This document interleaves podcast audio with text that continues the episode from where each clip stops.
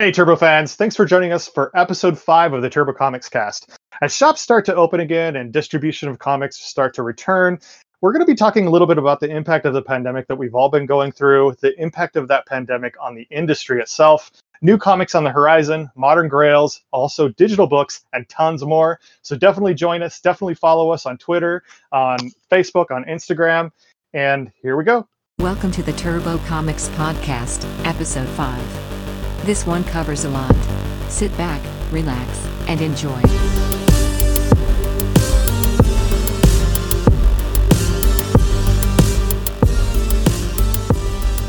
Hey, listeners, I'm your host, Max, and I'm here with Turbo Stalwarts and comic book goons, Zach and Matt. How you guys doing today? Good. I'm a stalwart now. That's fucking awesome. You, you, have uh, graduated to Stalwart, so you should be happy. I made it. No longer a Padawan. Well, I hope you're wearing a cap and gown. So, moving on up. Not this year. Um, no. Oh. Oh. Uh, we try to have fun on the podcast. Matt ruins it. so, you guys doing all right? You guys doing okay? Yeah. Yeah. Yeah. Hey, we responded quicker that time. yeah. There's there's no awkward silence this time. Yeah. yeah. No, man. Doing uh doing good. How about you, Max? How you doing? We're always doing good here. You know, we're we're always you know keeping it real um, you know we're we're slowly starting to come out of the you know the coronavirus um, stuff kind of sort of are we i don't know you know but um, there's a lot of weird developments obviously um, you know that are going on right in in the industry and i know you guys have noticed them haven't you Oh yeah, well, yeah. Like, yeah. So I mean, Marvel's, uh, you know, they're putting out. Uh, I think I just saw today that they're going to be starting releasing books back in store. I believe the week of uh, like last week in May or second last week in May. Yeah, yeah, yeah. So, I mean, that's right. Uh, the twentieth, I think, is when they ship. That sounds right. Yeah, I mean, yeah, this is like this that. is big too. I mean, because for people who don't have context, for some of our listeners who you know might not understand exactly what's been going on, um, you know, Diamond announced that they were shutting down um, any shipping of product basically on March 23rd, which is forever ago. Seems like a lifetime ago now. Um, we're now more than a month removed from that date, obviously. So, for those that aren't aware, uh, Diamond is the key distributor for comic books and related media items, those types of things. And when they halted delivery, um, and you know, when those shops, comic shops across the country, had to shutter due to the pandemic, you know, this essentially threw the entire industry into jeopardy. Um, so to give you an idea of the dollars at stake here, I mean, it's pretty substantial. And I know you guys are aware of this, um, but some of our listeners might not know that comic book and graphic novel sales in the United States and Canada have topped $1 billion annually, which is crazy. Um, you know, with printed comic books accounting for more than a third of that figure. Now, we're going to talk a little bit about digital sales as well. And digital sales contributed to about $100 million of that $1 billion total. So, hmm. you know, this is a huge industry that's just been, you know, like most industries, just kind of like thrown into disarray. But it's very interesting with comics because on extremely you know thin margins you know and diamond halting the distribution of new titles um, and shops having to shutter due to the pandemic has basically been in a lot of ways, unfortunately, an extinction level event. Um, you know, there's also that danger I think that shops have, or that that we have in this industry, where you know people ultimately get out of the habit of going and picking up their books, and you know, sh- comic shops, as you guys know, um, are gathering places, and the loss of that, I think, community changes people's habits, including their purchasing habits and this is that th- there's that real fear now i think among comic shops that dedicated customers who would go in each wednesday to satisfy their weekly craving um, for comics won't return to those stars stores as much or maybe as often as before um, so that's really interesting that's in a development that we've been going through um, you know, mm-hmm. but as we alluded a little bit ago about Marvel, now we're hearing, you know, we're going to go on the other side of DC. We're hearing that, you know, news stories that Diamond will probably start shipping product again in mid-May as well. Um, but it's really interesting because during this time period, also, we have DC, one of the big two. They've elected to begin distributing um, product even earlier using two new distributors that have nothing to do with Diamond. So it's going to be really interesting yeah. to see what this looks like for the future. Um, and who knows? You know, it's a significant move in the comics industry, um, and and so far the way that it's been structured, as far as DC is concerned, has not been popular with retailers and shops out there. But um, I think what what I kind of wanted to get your guys' um, ideas about, uh, you know, because underscoring all of this, you know, all of these developments that we're talking about, is the impact of digital comics and, and really whether or not this is a viable replacement in some ways for the physical medium you know especially as we read stories now with marvel you know deciding to ship books in mid-may but they're also um, what we're hearing now they're also going to be moving forward digital only on select issues. I mean what can you guys yep, tell us that, about that? Yeah that is correct. So and, and to correct our uh, initial uh, wrong guess from earlier it's may 27th that's when uh, the physical uh, books are going to be released. So um, marvel put out that they're shifting some titles to a digital only platform starting uh, wednesday may 13th now these aren't like super heavy hitter books, but they're, I mean, there's at least one on here I was reading. Um, so the initial release of the digital only books, uh, it's going to be Ant Man number four, Avengers of the Wasteland number four, Ghost Spider number nine, and Ravencroft number four. That's the book I was reading was Ravencroft four. And then going into Wednesday, May 20th, they're releasing um, a book called 2020, 2020 Ironheart number one, uh, a hmm. Spider-Man series about the Black Cat, uh, Black Cat Strikes number four, Hawkeye Freefall, yes, number five. Oh, yeah, yeah. and oh, that made it to number five. Oh man, yeah, dude, it might be a new record for a Hawkeye miniseries. Uh, and then uh, Star number four is going direct yeah. to digital. So now, what the interesting thing is, is they're going to be released on digital. So no, no single issues but they are going to be collected as trades that will be available after I'm assuming probably six issues are collected, like or once one storyline wraps up, and then those yeah. will be available for physical purchase. Man, but, that's gotta be that's gotta be insanely frustrating though for completionists, right? Uh, yeah, yeah. I mean, there, I mean, there's a little bit.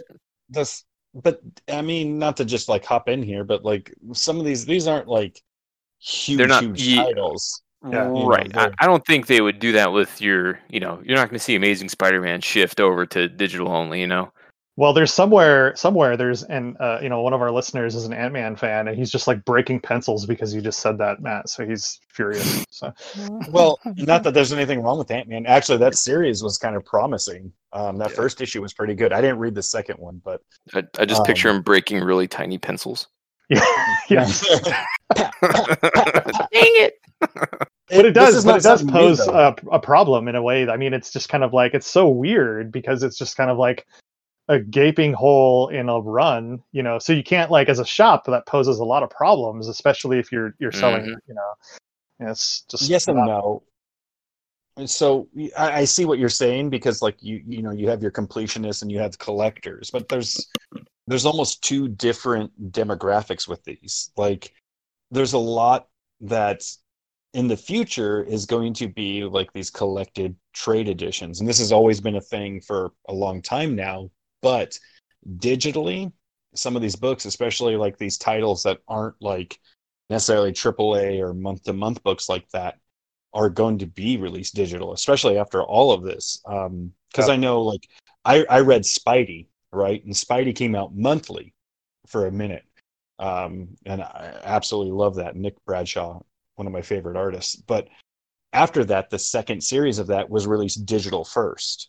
And so it's not exa- entirely new the business model. They're just going to shift more titles into that i think and well so, so, it was it was digital first but they're still releasing like the yeah. actual single issues. Well no they still released a trade. Like the second series oh, of spidey was released straight into a trade. There wasn't single issues. And there so no, yeah, there wasn't a month to month, and I think you're going to start seeing that a bit more, especially with like um, I, I don't know how else to put it, like B level series, like you know these mm. titles that you know might not see AAA status, or you're not going to, you know, they just won't get as much sales. How do you, you think know, that that how do you how do you think that that impacts like brick and mortars though? I don't think a whole lot. Like there's still so on the on the opposite end to play devil's advocate i've seen two two ways that brick and mortar stores have handled this and neither are wrong um, unfortunately one way is not the best route. One route is is that brick and mortar stores just shut down and they're like nearly done or they yeah. close. But the others have adapted. They sell books online. You know they start selling titles. They, they do online auctions. They do you know online sales. But let's say if those let's say if those titles don't exist though because they're being published in trade format um, after they've been released digitally let you know and again we're talking about titles that maybe aren't going to be the most popular titles. So we can anticipate that we're still going to see you know amazing spider-man and x-men titles published physically. But for the smaller titles maybe you know it, it's just one less reason potentially i think that um, someone has a reason to go into the store and then pick up something else if they have to wait for that trade for format to come out. It, and it also opens up more competition. I mean, because your bigger stores, your you know Barnes and Nobles and all that. I mean, they don't sell the single issues usually. I mean, they might have a few, but they sell the trades an awful lot, and so that would be something that the LCS would have to compete with, where they normally wouldn't have to. Yeah, it's going to be really interesting to see how that shakes out. I mean, I, and yeah. and I think I, have you guys heard anything about other um, has it has it just been Marvel, or has it has there been any other um, I guess publishing company that's just doing digital, I guess, for singular issues? Yeah, that's all I've heard of so far. I mean, there might be something else announced by the time this goes out, but I know there's a few. I know like um, some some places like Aftershock has titles you can buy digital right now for their future printed releases that are coming out. Um, because they've been delayed, but they are allowing you to purchase them early. Um, I don't know. I I don't use Comixology, so um, okay. I don't know exactly what they're doing right now. If there's anything that's coming right out, I know DC got a lot of shit for like initially saying that they're going to release release everything like digital. Yeah, and then they backpedaled and they're like never mind you know like yeah so they've been they've been getting a lot of shit just in general i mean i think mm-hmm. that you know one of the biggest i mean shit storms has been you know them kind of you know moving uh, forward with these two new distributors and i mean at the onset like that was actually embraced by comic shops but when you they they actually found out that the fine print there i mean it's been oh man it's just been crazy well, you know, because they want, you know, DC's basically asking a lot of shops to essentially leave Diamond, um, which is crazy. Well, I mean, and in with that, it's a it's a double edged sword. Like, oh, definitely. You know, like there's these same shops that have bitched about Diamond since the dawn of time have like bitched about DC's move, but I think DC's biggest move is like, you know, they're going to be using Midtown, and using Midtown was kind of like a spit in the face at brick and mortar stores because Midtown sells a ton, you know, like as a brick and mortar and as an online store. But to go back to like a little bit about what we talked before, like with some shops, like I've seen some shops that are doing great online. You know, yeah. they are killing it.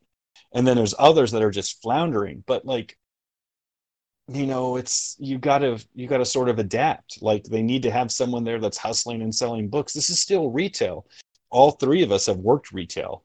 It's still a hustle, you know, in person or online, you know, selling things. You have to do engagement and talk to people. And like a lot of times, like people have a million ways of buying things right now. And so, you know, you have to be engaged with your customers or it's yeah. not. Well, I mean, especially. Yeah, especially online. I mean, that's all the shopping options a lot of people have. I mean, if you don't have a decent uh, uh, footprint on you know Amazon, eBay, and wherever else. I mean, you're missing out on a lot of sales right now. It's going to be really interesting, I think. Um, kind of going back to the distribution too, because D- the two new distributors I think that DC are going to be using um, are Lunar and US UCS, and one is going to be handling the West, and one is going to be handling the East, at least for the time being. That's going to be really interesting to see how DC, as well as um, smaller publishers like Scout. I know they have NTKO and places like that. How they actually um, continue with their either existing distribution models or or how they change once Diamond actually comes back. Because I mean, we can all agree that Diamond really isn't going anywhere. Right. Um, I mean, we'd like to see Diamond potentially have far more competition. I think that's good, but um, it's going to be really interesting to see how DC decides to i guess traverse that that those waters like whether or not they continue to to use uh, lunar and ucs or just go completely back to diamond. Yeah we'll find out man. It's going to be interesting that's for sure. Yeah and, and and i think another thing is like again it's going to be really interesting to see what dc decides to do as far as if they follow sort of this marvel model as far as digital comics are concerned. I mean what do you guys think? I mean how do you guys feel about uh, digital comics in general. I mean, do you do you think that it could ever be a viable option for you in replacing like you know? For me, no. Okay. No, but I'm also, you know, old, older, and uh, it's hard to read the screen. Sometimes, no, I'm just kidding. but no, oh, it's uh, yeah. I like to read the funny books. Yeah. so the the hardest part is like I like having the the physical paper in there and comic book. Uh, you know, uh, comic book collecting. It's you know it's right there, and the word is collecting. It's you know looking through my long box. You know when I forgot how many issues of Darkhawk one I have, and you know counting them out, and like having that actual physical book in front of me that uh, that's to me that's almost as good as feeling as reading through the story and like connecting with the characters. So i, I don't think you're ever going to get rid of the physical aspect. At least i know i'm I, I won't make the shift. I mean if there's some book that i'm like really dying to read this on digital i'll give it a shot. But uh, yeah. like like for example i've been working on a, a youtube series that'll be out soon a, a Darkhawk retrospective. Yes i'm oh, serious yes i'm serious. Oh. Oh man, uh, you, heard, you heard it here folks. Heard, yeah, actually, by the by the time oh, this one no. comes out, it, at least the first two videos will be done. I just got to get them posted.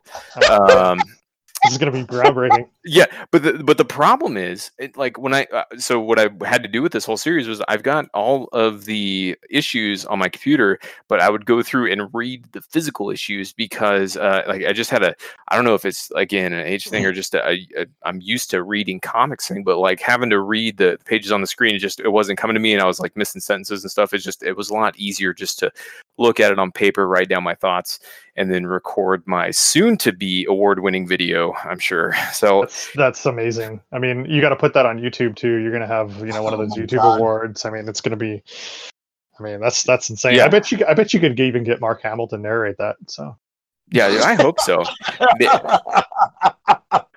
I mean, maybe best case scenario, I get enough publicity with this where Mark Waid unbans me on Twitter and a few other platforms. Love you, Mark, if you're listening. Sorry about the tweets. well, it's always it's always a possibility. What do you what do you how do you feel about digital books, Matt?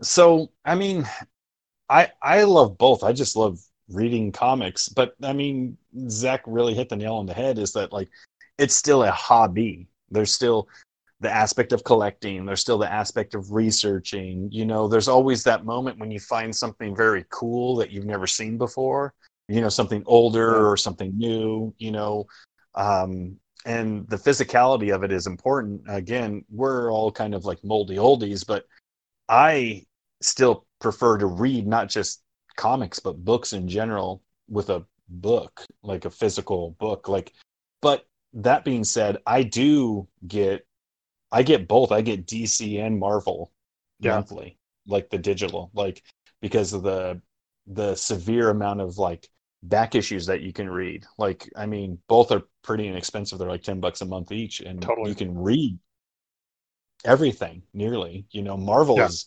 spectacular, and the functionality on it's a bit better than the DC Universe one. But even with the DC Universe one, like, I can still read like a bunch of old books. And I mean, as lazy as it sounds, sometimes like I'm like, oh, here's my tablet. I don't need to go pull out, you know, all my swamp things to read you know, yeah. or like yeah.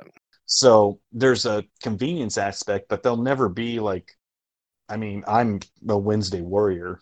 You know, I'm there Wednesday getting my books. I'm there, you know, I try to get there week in and week out to the brick and mortar. And you even mentioned, Max, that like, you know, there's a social aspect. I can go and yeah. meet other dorks who want to talk about a bunch of stupid stuff like, you know, their X Force yeah. variants. Yeah, that's know, like yeah, exactly.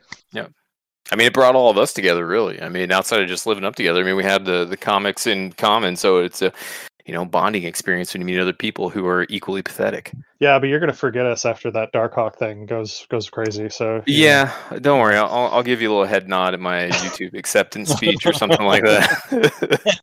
YouTube don't, acceptance. Don't they have an award thing? I don't know. You know, I think I, I think for me, I, I go back to the convenience thing too. Like as far as digital comics are concerned, like you know, for me, it was always a pushback against the whole like idea of having a comic in digital form. I was like, no, no, no. You know, and then I had a day job where I was like flying constantly, like all the time. And I was like, man, I, I don't want to take my trades with me. I don't want to take my books with me because they're just going to get damaged. So what can I was do? That your, was that your stewardess job? It was, yeah. Okay, I just, just want to make sure. Just want to make sure I was thinking dude, of the same one. It's insanely hard pushing that cart down the aisle and reading at the same time. By the way, um, but you know, it, it's totally that. Like when you're in, when you're sitting there on the plane and you want to have something to read and it's comic oriented. I mean, what better way than to you know pull out your tablet and you know go read you know books that you know that you would wouldn't normally even read. I mean, that's the one cool thing about digital books for me. Uh, kind of going back to what Matt said is that you know with the Marvel app, I mean, I can go in and read books that I normally would never pick up at all. You know, in my local comic shop, I just wouldn't. I wouldn't buy them you know, but I can go in and, and read them digitally, and it's you know no harm, no foul. Honestly, what I can't wait for, and this this may happen sooner rather than later, but like let's say one of these digital only issues is the first appearance of some character that like blows up or like that makes the transfer over to another comic and then gets really big you know and then you have the argument over like what's the first real appearance of this character in a comic right. like does the digital form like Eh, just as somebody who enjoys watching comic chaos and a bunch of people arguing over like first appearances i can't wait for that or if like marvel will fold and they'll be like oh okay we'll push this one out for a one time only print and that way people can have like the physical copy because it's going to happen eventually it'll be something where like where marvel will release like a thousand copies only oh to select God. shops and it'll be like a free comic day exclusive or something like that. Yeah. You know, and like you know, and you'll have to actually you know, we say we say Marvel, but this is I'm I'm envisioning this is a DC like directive right now. Oh, this is like what DC wants to do. This is like their business plan right now is to do this model that we just spoke about. Yeah, oh, yeah, they're gonna yeah. they're gonna kill Bruce Wayne in the digital comics and just make people like run over to their website to sign up for it or something. That's gonna be great. That would be yeah, sad. that's exactly. I, I, that would be really depressing, I think, for me because you know going back to like going, back. This is to, really sad. This is a sad this moment. Is, this is sad. Let's end the cast. I'm gonna go cry in a pillow. You know, but you know, I, I going back to like just digital versus you know um you know physical. I mean, like again, we're the multi oldies, and I can't even imagine only reading digital comics. I can't even fathom that and and how that actually impacts you know our hobby. I mean, it would just be crazy. I mean, yeah, I mean it's. It, oh, go ahead, man. It's a thing. Oh no, I'm just saying it's it's a thing, you know, and like, and this pandemic is going to really show that because, you know, we I think on our very first cast we talked about the glut of, you know, books that come out that aren't that great, you know, yeah. like these are perfect digital stories.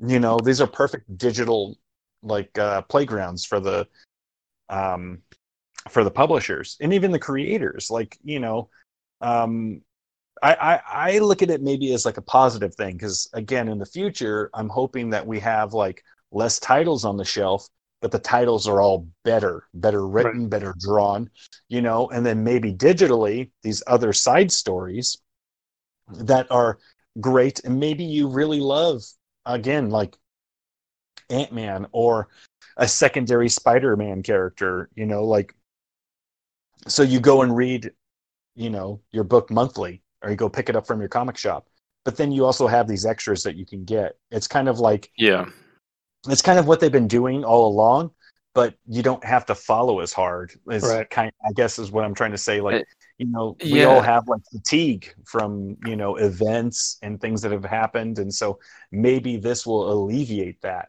you know in a way i mean but we we do. yeah you know that that is a positive way because i mean i'm also thinking about it from the uh, you know the comic shop point of view. So you get somebody that flips through the previews and sees the cover of you know uh, you know, star number four and is like, holy shit, I need to read that book. Like, order this for me. You know, like they're not going to have those type of sales anymore, which I can't imagine account for too much, but it's still a sale that a comic yeah. book shop's missing out on. Well, that also well, impacts uh, yeah. that also impacts the variant industry as well. You know, because you know you're not uh, as a shop owner, you're not going to have to buy you know 50 copies of Hawkeye number four to qualify for the cool variant for Spider-Man. So Uh, There's nothing wrong with ordering that many Hawkeye. that's a that's a whole nother subject, but yeah, yeah, I mean, that's, a, yeah, totally another. I, you know, I think it's how they adapt. Like I've seen tons of great shops, shops I love dearly, adapt. You know, they get out there and they hustle. Like you know, they're like selling trades. They're selling. Yeah. You know, they're selling back issues. They're up every day selling. You know, selling there's a lot that there's a lot of people that like and you know again they may not know how to do that and so they're kind of like in flux i mean Yes, yeah. I think I think there should be a ton of books to go out and select from. I just wish there was less. It, it's kind of like any industry. I wish there was less Marvel and less DC and more indie books on the, well, you, on the table.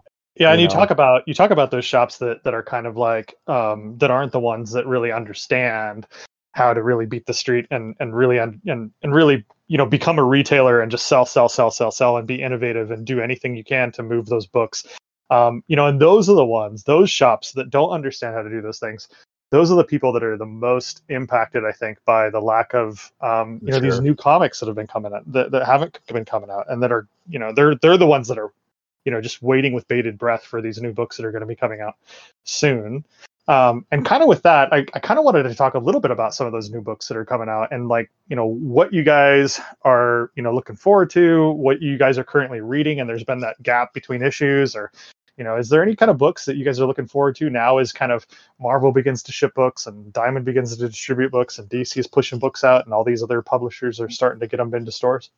Yeah, you know, so I'm looking forward to uh, a couple of Marvel books. Actually, I started reading the uh, Donny Cates Thor, uh, you know, the Black Winter and all that. I got through the first couple mm-hmm. issues of that. Looking forward to that coming back up because that was, was uh, shaping up to be a really uh, epic, like internal event to Thor. It's probably going to bleed out into a couple other issues. Probably involve Knull at some point somehow because he seems to pop up in every Donny Cates book. But um, I'm looking forward to that, and I'm looking forward to the Avengers run starting on 33. Uh, it involves Khonshu, uh, you know, Moon Knight's god, coming after yeah. the Avengers. Ooh. So I'm pretty hyped about that. Love me some Moon Knight. That's pretty cool. That sounds good. What about yeah. you, Matt? Uh, so I'm kind of looking at some maybe like maybe more low key books. Like there's, um, I mean, there's a bunch of big titles. I've um, I read Thor, but I haven't read the next few issues. I really need to catch up on that. And Donny Cates is always making some really interesting stuff, pushing the industry in cool ways. But um, Aftershock has Dead Day coming out, which I'm kind of stoked for. I'm always on the radar for like um, any new horror series, especially if it's anthology, where it's like standalone each time. I know I talked cool about too. Yeah, I talked about Ice Cream Man before, but Dead Day is going to be a book where the dead come back to life for one day each year. And so, you know, there's going to be like tearful reunions and murderous reunions and vengeance and all sorts. So it's going to cool be things. it's going to be like The Walking Dead meets The Purge.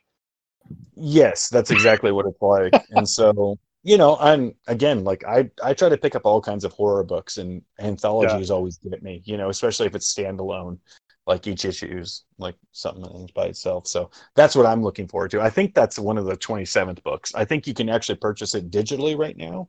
But, I so too. Um, yeah. I, I, believe it comes, it ships with the next diamond shipment. So um, that's what I'm looking forward to.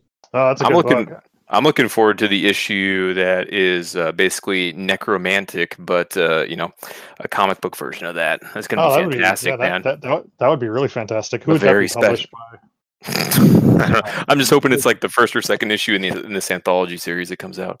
I want I want an Archie version of that actually. You know, mm. Archie mm. goes.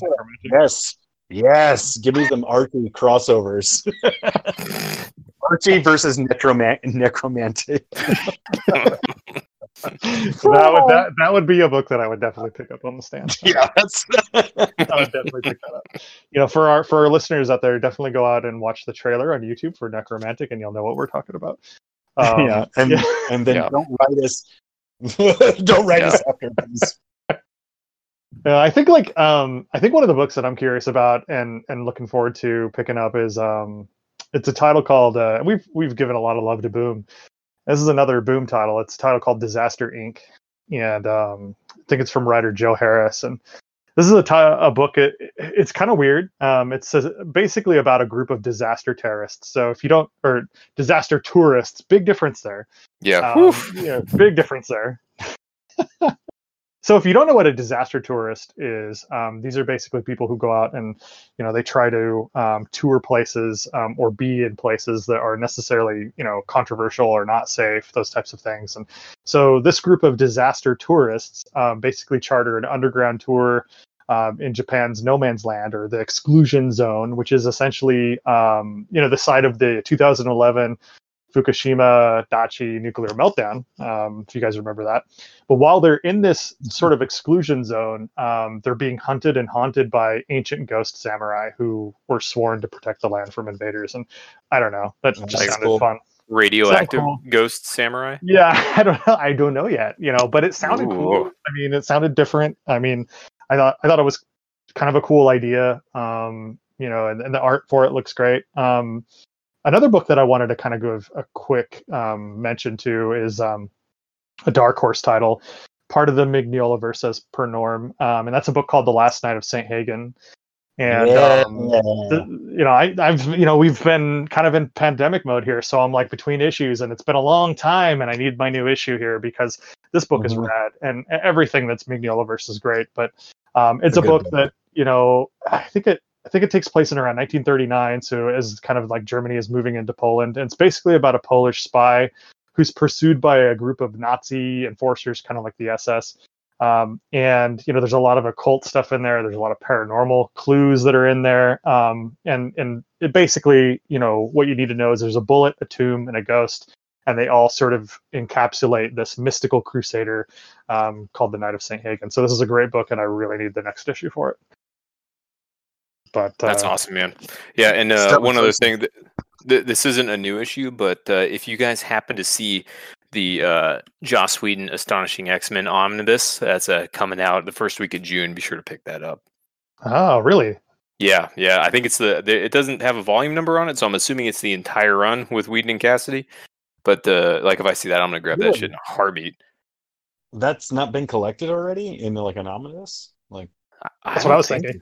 Yeah, I mean, I've got the trades, but I, I yeah, this is the first time I've seen it. And, um, yeah. They're just yeah. just just uh, speaking about omnibuses. I'm so pissed off at Marvel for not really, you know, reprinting the Annihilation omnibus. I mean, that's one that I've been wanting forever, and they still won't reprint that. I mean, if you want to get a copy of it, if you can find one on eBay, I mean, it's going to be like, you know, so much money that it's not even worth it now. You know, you yeah, can't yeah. find one. It's almost a, the same as getting the books. It's almost yeah. the same as getting the books. Like you could get the individual issues for almost the same. That's crazy. It's yeah. crazy. You can't you can't find one even at a um, convention. I mean, uh, last couple years I've been looking and looking and looking for it. It's just nowhere to be found. Dude, but, you, you know what else has that? But this one's like tied up in a little bit of uh, you know cross company issues. Is the JLA Avengers crossover the Kurt Busiek George Perez one? Oh. Like, so they made an omnibus of that, and good fucking luck finding that one out in the wild. Like you can see them pop up occasionally on eBay, but they're rocking between the 450 500 dollar mark. Uh, Yikes! That's insane. And what's crazy about that is that these are like you know Annihilation and you know JLA versus the Avengers. I mean, these are books that are like you know they have built-in audiences. Usually they would fly off the shelves. You think? It's strange that they would wait so long between the reprints. I guess it's just the the trades sell better, or like they're they're probably cheaper to make. I mean, they got to be. So yeah. maybe they just want to turn the quick profit on that as opposed to pumping out the big old Omni. Yeah, it's probably one of the reasons why DC like always gets their hopes up by saying we're going to release an absolute edition of this really cool story, and then they're like, nah, hmm, change your mind, guys. Sorry. and then they go the other way, and it all makes us all sad. But but yeah, definitely in regards to like those DC omnibuses that just you know they promise make those promises and then don't deliver on them sometimes. But you know, I guess you know rewinding a little bit because we're talking about DC, we're talking about some of the content that they provide, and we're also just talking about comics in, in general. Like you know, we talked a little bit about digital comics too. Um, can you give us an idea of like maybe some digital comics that you're you're digging right now that are only released, I guess, in that digital format? Oh, uh, probably my favorite digital only book, and I don't know if you guys have checked this out. It's called PTSD Radio, um, yeah. and and I know you can get it on Comixology. Um, I'm sure you could probably get it on Amazon as well, or any format that you can. Um, this is a weird pick for me because uh, not n- normally do I like like manga or anything like that, but it's oh, another. No. Yeah. Oh no. Here we go. Um, but it's up. another. Yeah but it's another uh, horror anthology, and it's like really creepy, very weird, um, and it's a non-linear like mystery. So like um, it's kind of pieced together over a bunch of different uh, issues, uh, and it's really really cool. And the art's really great, and it's just very very um, like I said, it's got a lot of mystery. It's sort of vague but um, yeah. definitely amps up the creep factor if you dig sort of uh, um, indie you know. Dude, when are we doing the horror manga episode so I can talk about Junji Ito? Oh man. Oh, oh, whenever you want. whenever like, you want to, girl. Just felt like name dropping. That's all. well, that's a good. I mean, that's a cool digital title. Where where where can we find that, Matt? Um, definitely Comixology. I know it's on there. Okay. Um, and I believe it's also on if you have a Prime account, you can get it for like your Kindle or whatever.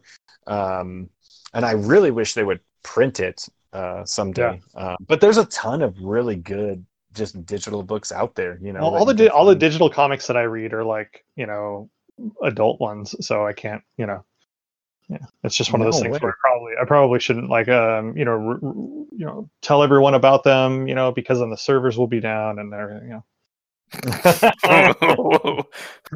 Some dirty servers. Oh my yeah, so, oh my. you know but but you said like you wished that they would be published you know and that's that's interesting to me because as we kind of talk about you know digital versus print one of the ways that i guess you know, print medium is kind of really impacted and we kind of talked about this already it's really impacted by digital is like how would we have you know spec picks or grails and modern grails things like that how would we have like you know a key book if it's only being published in digital and so i guess you know what are some of the modern grails or or spec picks that you have that are relatively modern um, that we can kind of oh, tell our man. listeners to keep their eyes out for Oh man, so this this is a this is a big one, right? So there's a bunch of different ways you can go.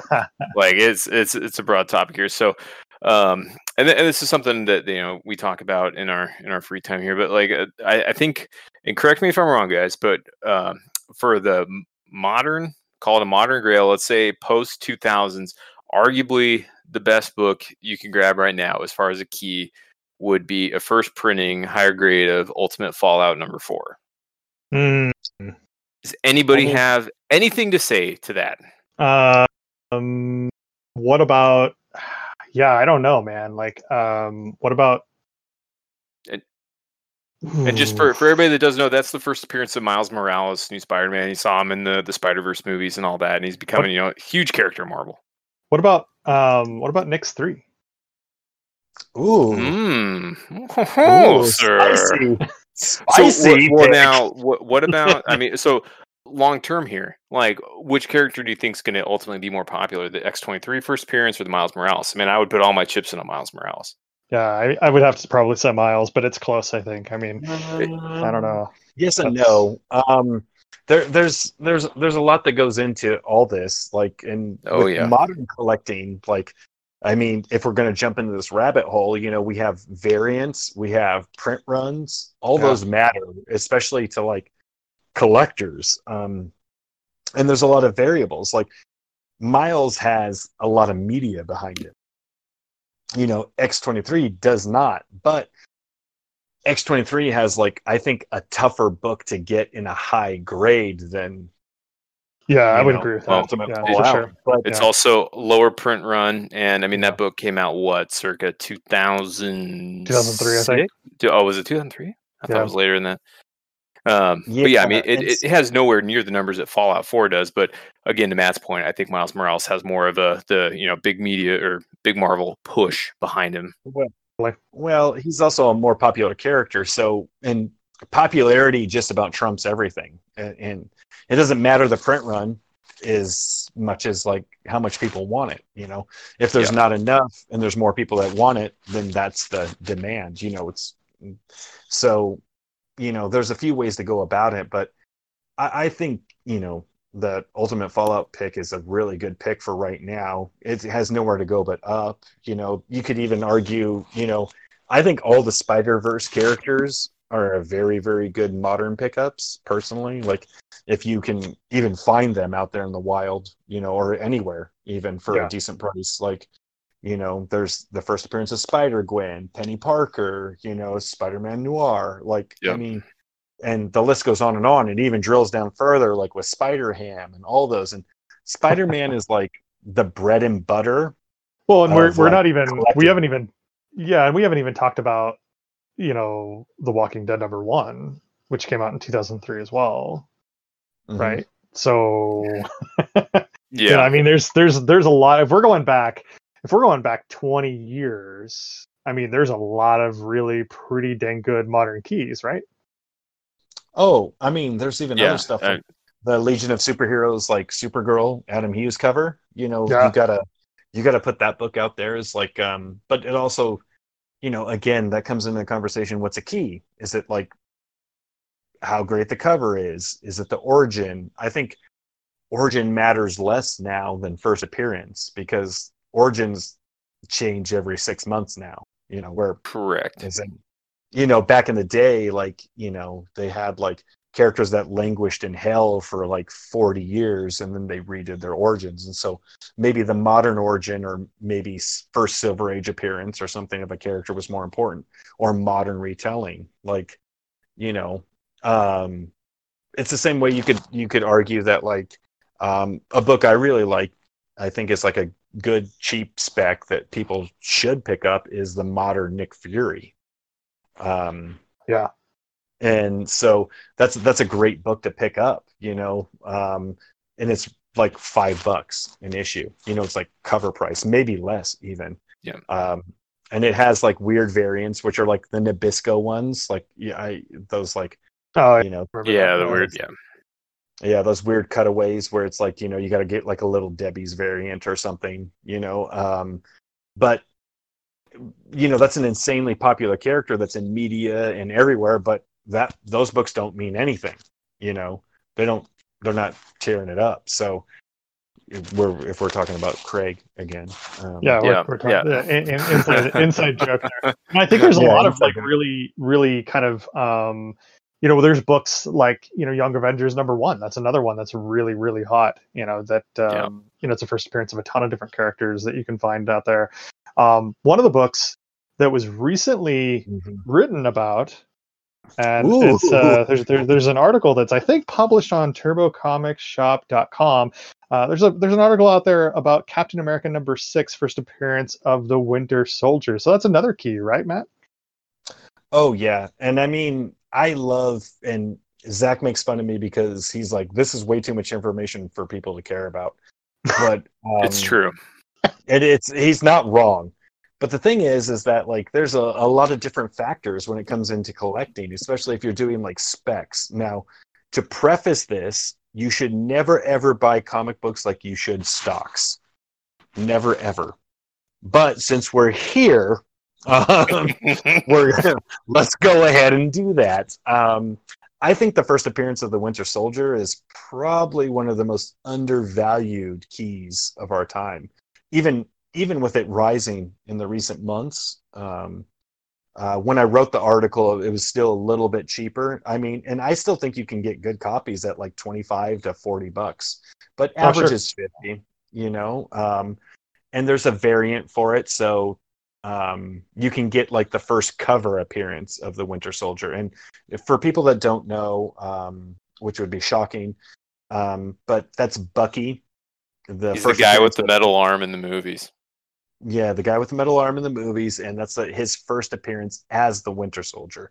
Now, his first appearance as Bucky is like a hundred million years old and yeah. completely you'll like yeah. That's a, no, that is a great spec book, man. That is a good. yeah, that's a good. if you've got the money, go buy that. yeah, pick that one up. Yeah. But uh, I think the Winter Soldier is great. You know, um, it has a low print run, um, a character that's being really, really pushed on us. You know, not just in the comic book world, but in other media, which is a big thing. And so it's still a pretty low buy-in right now for a book to pick up. And um, you know check out the article because I drilled down on numbers really hard. Yeah, there's a there's a lot of uh, there's a lot of math in that. So yeah, there's yeah. a lot of like uh, theoretical math that comes yeah, into th- theoretical math if if math really exists. Yeah, yeah. If you know we there's inside joke number two yeah. within a few minutes. That's good. Yeah, but you know, I think, I think, yeah. Go ahead. Oh no, no. I was just gonna say that like you know there's there's a weird cocktail you know of what makes a book. You know, there's cover, first cover you know is it the origin is it the first appearance what printing is it you know we're yeah. in a weird time right now where like there'll be a first appearance of a character but the print run is low and so then when it goes into like its second or third appearance you know or excuse me not second or third appearance but second or third printing is when you finally get the cover Yeah. You know, I'm, I, we're going to talk probably about Venom number three. Number three. Where, oh yeah. yeah. We we, we we totally are going to talk about that. But before we do, I wanted to mention a, one of the weirdest keys, modern keys, because we're talking about things that, um, you know, make a key a key, right? And we're talking about first appearances, and that's like you know obvious. That's going to make make a key a key. One of the weirdest that's ones. Yeah, that's a big one. One of the weirdest ones is Batman, or I'm sorry, Detective Comics 880. I mean, that's this is such a mm. weird book because I mean, it, you know, has that that iconic jock cover, but this book is, I would say, a modern key, and you're never, you know, it's almost impossible to find in the wild now. Um, you know, because of that, just because of a cover. There's nothing really significant that happens in that book. It's just because of yeah. how iconic that cover is. Yeah, I mean it's but, one of the most iconic villains of all time. Drawn, you know, it's just it, it's a absolutely amazing cover, and I guess sometimes that, that's all you need. I mean, but I mean, because the, the, Detective well, Comics print run couldn't have been that low. Right, right. No, but I mean, with that though, to circle back, like there's another X factor with that is that like at that time there's a lot of Detective Comics and even like uh, DC books because that's a you know, we're talking about a DC book, they were printed kind of shittier. Like it's like when you got like some of them Vertigo books or yeah, yeah. Um, you know, the print run and the print quality wasn't exactly as great. And that's always another weird X factor is because like while you're gonna find tons of nine eights out there, probably not just laying around anymore. But you know, you're not getting one now. You're not finding one in a back issue bin you know you're not finding something that's like you know that's going to be a 9-8 so that's yeah. a that's i think that's where and that's where a lot of investment books come in you know which is something i'm sure we'll talk about too is what it, it, investment really grade versus collecting grade.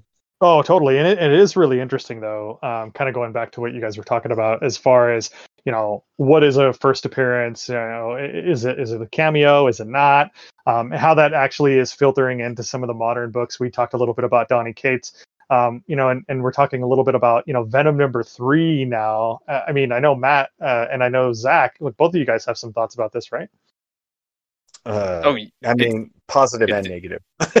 yeah, I mean, it's, I, I don't know how much of this like uh, is, I don't want to say the comic book like investing community is, is bored without a glut of new issues, but I think it, it's a little bit related to that. They're looking for signs and and uh, I think there's a internal hype being driven up specifically on this book. I mean, it's what the the third printing of Venom number three, but it's the first cover yeah. appearance of Knull. I yeah. mean, it's it's just I, disputed. Dispute, yeah, also disputed. I mean, but it could be like an yeah. 880 situation. I mean, maybe Knull becomes this big force in the Marvel universe, and you know, it's just uh, he's there. But I, I think, like with that book specifically, it just seems so hyped up right now. And I, I, like I said, I think it's just due to not a lot of other stuff coming out right now, so people are just are going for whatever's like hot at the moment. But I could be wrong. Yes I mean, he, he, yeah, he could be the next thing. Please correct me where I'm wrong, Matt.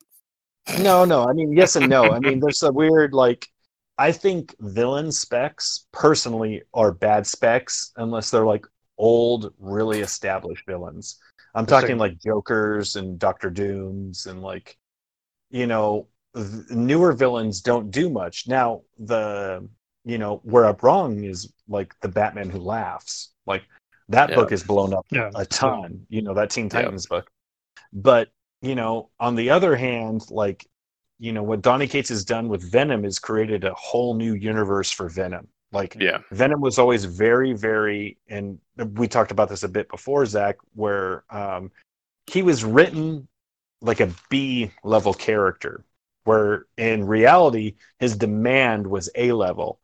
Donny Cates has just been like fleshing out and making the Venomverse an A list property.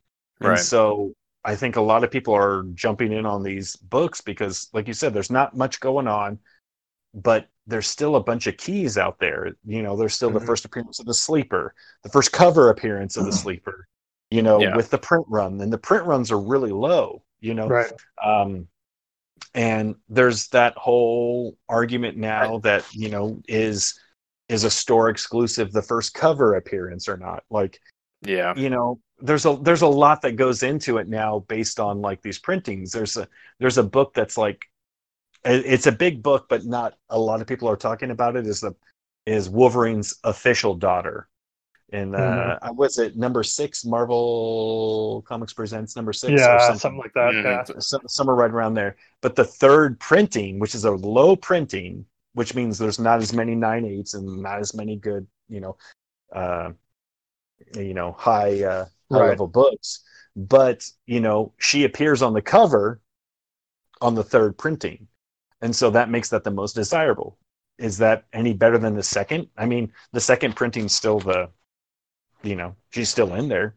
That's still her first appearance, but you know, it's not the first cover appearance, and so I, I mean, think yeah. some of that's. It, it, know, it's it, it's interesting though because like what you're saying is like it's super interesting but i think with you know to go back to venom number three i mean i can't remember a marvel book in recent history that has had this kind of fervor around it. I mean just the regular print of that book is is like yeah. 50 bucks. It's it's like 50 to 80 to 90 yeah. bucks. Yeah. I mean if you find it's that cover. yeah That's i mean if cover though too. Yeah it's a great it's a fantastic cover. I mean but it's so strange and we you know obviously third printing low print run but that book is i mean i can't understand why it is what it is outside of the fact that it's that first cover appearance. I mean and, and people i guess are, are willing to pay that. It's venom. You know what yeah, i mean? Like yeah. i mean well, venom's hot. Venom and carnage are both big properties right now. And you know like again there's there's always like the cocktail. Like an, another thing about it is is that i always talk about like how the cover looks. And i talk about that in my article let me tie it into a bow. Yeah which Read page is that on yeah. Um but like uh anything that's a darker or really light cover are very hard to get like high grades on you know if you're trying to get nine eights which is in modern books is the only investment grade you really need. Collecting grades is everything else but as far yeah. as like investment or spec opportunity you want nine eights and so you know i mean which is a whole nother argument in itself but yeah um, yeah yeah don't yeah. want to go down that rabbit hole. Yeah because you know is a nine six any better than a nine eight? Not really. Well well let's worth... like well, let's let's actually i mean you know we're talking a little bit about modern grails and spec picks for those listeners. I mean so let's let's go down that rabbit hole. Let's talk a little bit about the 9.8 and and your guys is not not necessarily like industry wise you know but what are your personal preferences here like do you have a preference i mean everyone Ooh. has a preference if you send in a book that you want it to come back yeah. at 9.8 right i mean we want our books to come back 9.8 you know, oh yeah, like all, all the Silver Age stuff I right. send off, I would love to come back. oh yeah, of, of, course, yeah. But, but, I mean, when you're looking for a book that, that you want, I mean, and you're thinking of buying a graded copy of that book, like yeah, are you looking for a 9.8 or are you so, okay with 9.6? Yeah, so I'll I'll just jump in on this. For me, it, it just ha- it has to do with the timing of the book, right? So if it's like a brand new book or something that's only been out for uh, maybe a, a, couple years at most, then I'm really going to look for a 9.8, um, especially if it like hasn't blown up yet. Like anything below that, it's just going to hurt it because ultimately I'm going to be looking to resell these books like example one is I got a uh, the new series Strange Academy. I got one of the variant covers at a 9.8, and the reason why I'm doing that is just it's a spec book on my part because I think in a few years it's going to blow up. At least one of those characters that got introduced in that book is going to get big, and book's going to spike. And then at that point, I'll probably unload it. And when I do unload it, it'll be easier to do that at a 9.8 but anything else, literally anything else that I get posts at, I I try to get the best value that I can for the condition, right? So I'm not looking like the, the price differences between like a 9.4 and a 9.8 on some books are just absolutely unreal. And yeah. to me, like I see like those, you know, hundreds, potentially thousands, depending on the book, of difference um in that you know a 0.8 or 1 point grade i'm like yeah no you guys you guys can have that i i'll just be happy to have the book in my collection and if it's on a 9.8, I can still sleep fine knowing that I still own it in a condition that uh, was a good value to me. Yeah. Yeah. I think that's a really great point. What about you, Matt? Well, uh, I'll just start this off with like any listener out there always buy what you want, like what you want to collect. Like it's still your hobby. Always remember that whenever you're doing this. Like True, again, yeah. we're not we're not giving out like this is not stock stock market advice. Um, oh, it's not. Even though it, even though it feels like that at times. I'm, I'm on the wrong um, podcast, man. Shit. Uh, yeah. yeah. But like, I, I always look at like a very like, I, I think the best books that have the most gain are always ones that are like easily undervalued. Like there's flips each week. Like um, recently, one of the big ones that I had a big success on, which I made quite a bit of like a good margin on, was uh, Batman Beyond. Like Batman Beyond is a property that people love, has a low print run, and the cocktail was is that the new Batwoman was on cover of a book that was all black, which is notoriously hard to get in high grade. Mm-hmm. Um, and you know it, it sold out the gate like the next week at 25 bucks and i bought them at three bucks yep. you know, or excuse me four bucks a pop you know like but there there's tons of tons of different things that go on with that like with buying but for me personally like you, you know if you guys have seen my you know instagram page is that like i don't really care when it comes to collecting you know like i just want like the book in my collection like i have mm. swamp thing one at 7.0 you know, and it's got a green label and it's a burning you know. And I got that for super cheap, like way under market value. I got yeah. that for a hundred bucks, you know, which a 7.0 doesn't even sell for a hundred bucks, let alone a signed one, you know. And the only reason I did is because like there's a stigma with it, and so, right.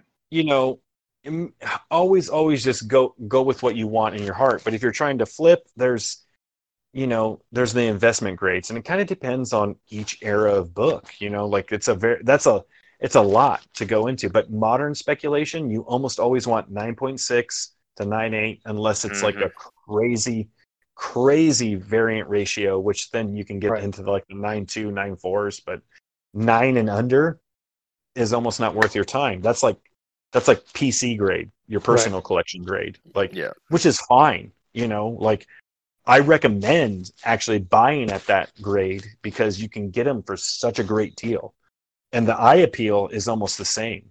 You yeah, know, I, I would definitely, I, I would definitely second that, and I definitely agree with that point because I think that the the value difference or the, the I, I think the amount that you're paying, Zach made this point, between a 9.8 and a 9.6 could be hundreds, if not thousands of dollars, which is absolutely ludicrous in my mind. I have a lot of mixed feelings in regards to grading in general, and, and and I totally agree with what you had to say, Matt, in regards to people should just do and buy what they want, but I think it's just absolutely insane that you can go and, and, and buy a 9.6 and it might be five, six, seven hundred dollars, if not more, um, less, I should say, than than a 9.8. Yep.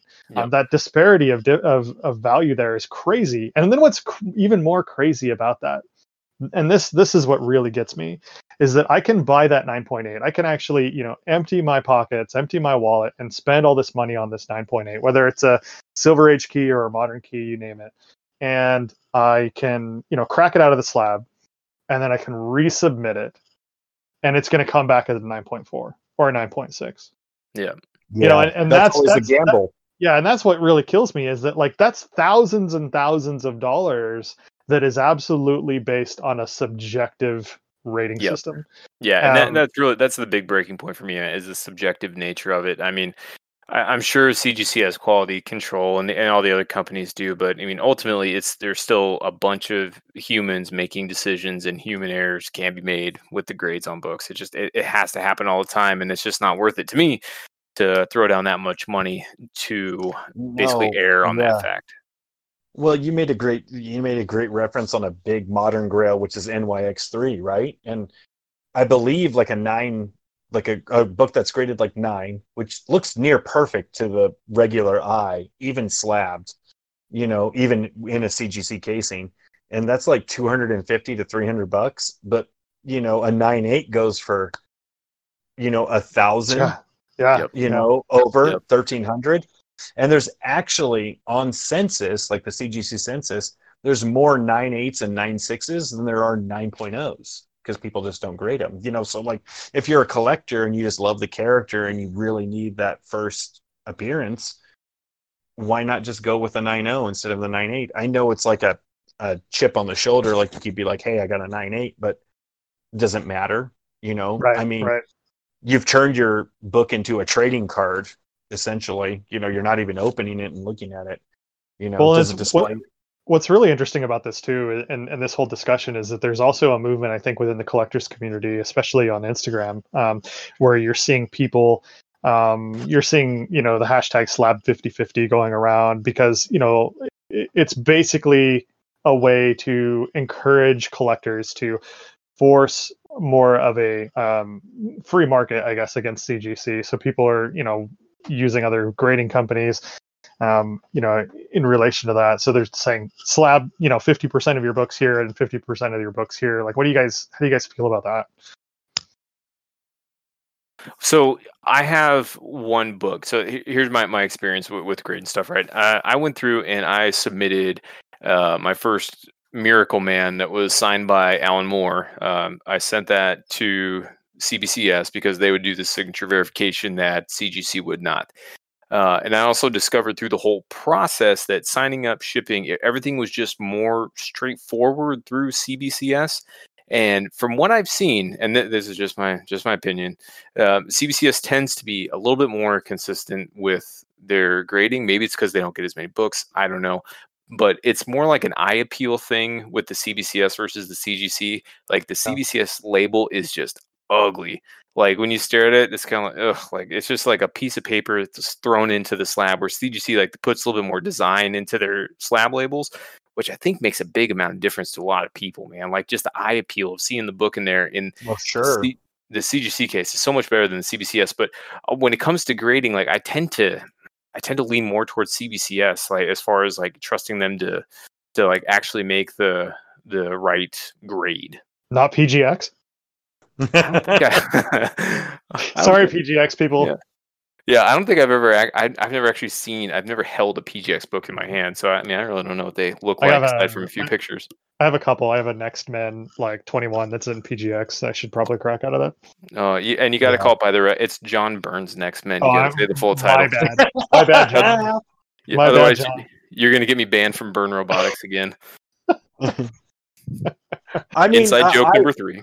Yeah, I, I totally. Uh, I totally uh, agree with most of what you just said right there, Zach. Like, you know, uh, I think CBCS is actually a better grading company personally. Like, uh, I think the rules are and the parameters are more lined out and it's consistent. Like, CGC, I think, is so overworked and is so overwhelmed with stuff that, like, you know you can get books that go in like a 9-8 and come back a 9-2 and then go back in as a 9-6 and you know like it's sucks because like if you have a book that you is like an investment grade especially if you have like a signature attached to it you know because they have their signature program mm-hmm. uh yeah. is just very very tough like one of the recent debacles was the todd mcfarlane signing where like you know, people sent in nine eights and got books back that were like nine four, nine six, and yeah, that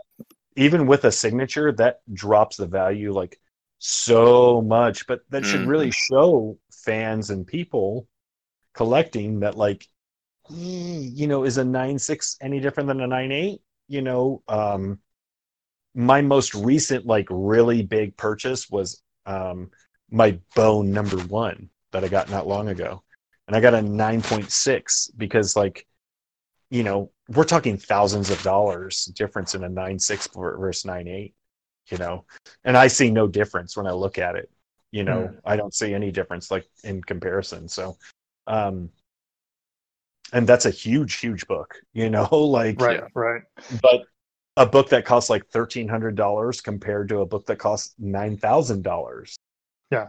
you know but yeah that's and that's where that subjectivity is like so difficult and so and just the inconsistency is so frustrating from a collector's standpoint. Uh, and even if you were strictly a flipper of books and you weren't necessarily a collector um, i think it would even be frustrating at then. Oh for sure. And i mean like again like if you're getting your book signed and they come back a lower grade with a signature like you know, I've seen people get really upset, but I'm like, why are you upset? Your book came back signed right. with a beautiful yeah. signature. Like, that's your book. Are you selling it? Or are you collecting it? You know, like, and that's where the difference is. And, I, I think that's I, I, I think that's a great point, and I think that's I guess you know I could spend all night you know talking on a podcast about like the cons in, in regards to CGC, um, but I, I think that's also one of the things that puts a big strain on a lot of creators, especially at cons at times. I know Jim Starlin has Ooh, had yeah. problems, you know, because I mean we have like this you know signature verification service, and you know if someone you know turns their head for a moment while they're standing there, if the verif- verifier turns their head and, and is unable to authenticate that book you know when jim signs it then it's a huge deal. It's a huge problem and it's just i think things like that are crazy and sometimes they hurt the industry. There's yeah there's two ways. It's helped and hurt you know yeah. because cgc has made like a standard and they've created their brand. Like you know when you talk about like uh just google it you know you might not be using google as like your search engine you know yeah. but that's the same thing you do about like cgc like when you get it slabbed, you're talking about CGC or getting it CGC graded, even though you might use like Halo, PGX, or you know any number of different services, which are for the most part fine, you know, and within their own standards. But uh, you know, it's uh, the biggest thing is restoration.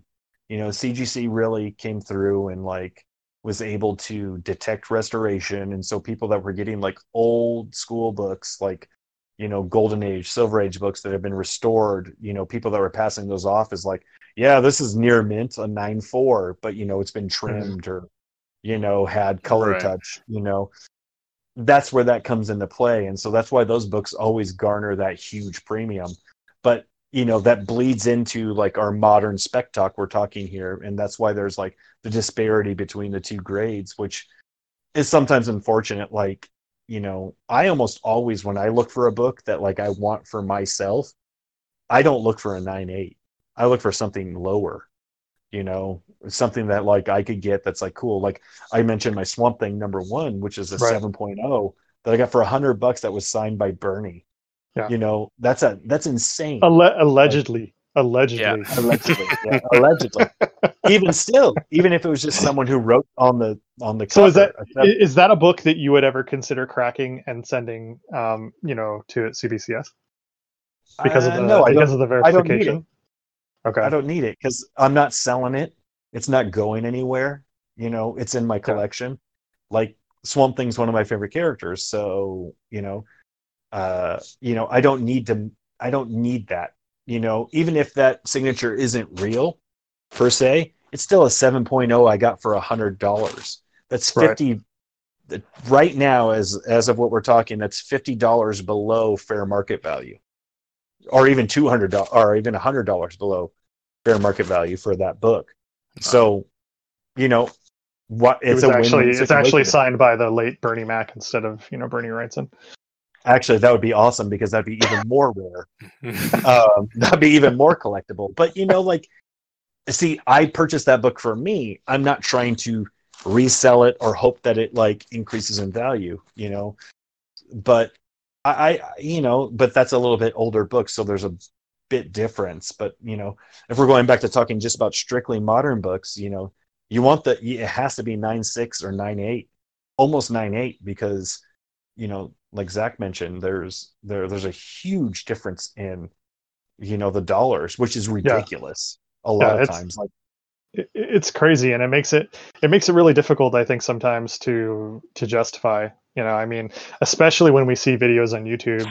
There was a really great video on YouTube, and I, I wish I could remember, um, you know, who it was, but he was essentially, uh, you know, sending a book into CGC, cracking it open, sending it you know into CBCS, cracking it open, and then sending it back into CGC, eh, just seeing what the disparity was, the differences in grades, and it was it was really interesting. So, but um, you know, we could talk about you know grading and and this type of thing you know all night long and kind of what we prefer um, we want to know exactly kind of what our listeners prefer so if you guys can like contact us in our facebook group um, you know contact us on twitter we really want to hear like what do you guys prefer? Like what are some modern grails that you guys are looking for? What are some new books you're looking for? Uh, but yeah definitely let us know you know how you guys feel about cgc do you guys look for that 9.8 or are you okay with that 9.6 um, you know and with that i kind of want to kind of move into the very kind of last phase of our show here um, where we're going to kind of pivot a little bit, and we're going to give uh, a question of the week to to you guys here in a second. But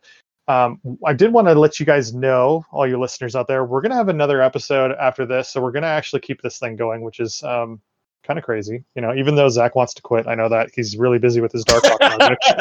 um, yeah, like, hey man, I got I got fifty I got fifty issues to get through, man. That's yeah, it's a it's quite the ordeal. It's gonna be it's gonna be like you know the Ken Burns version, but but uh, you know Darkhawk. It's a good spec.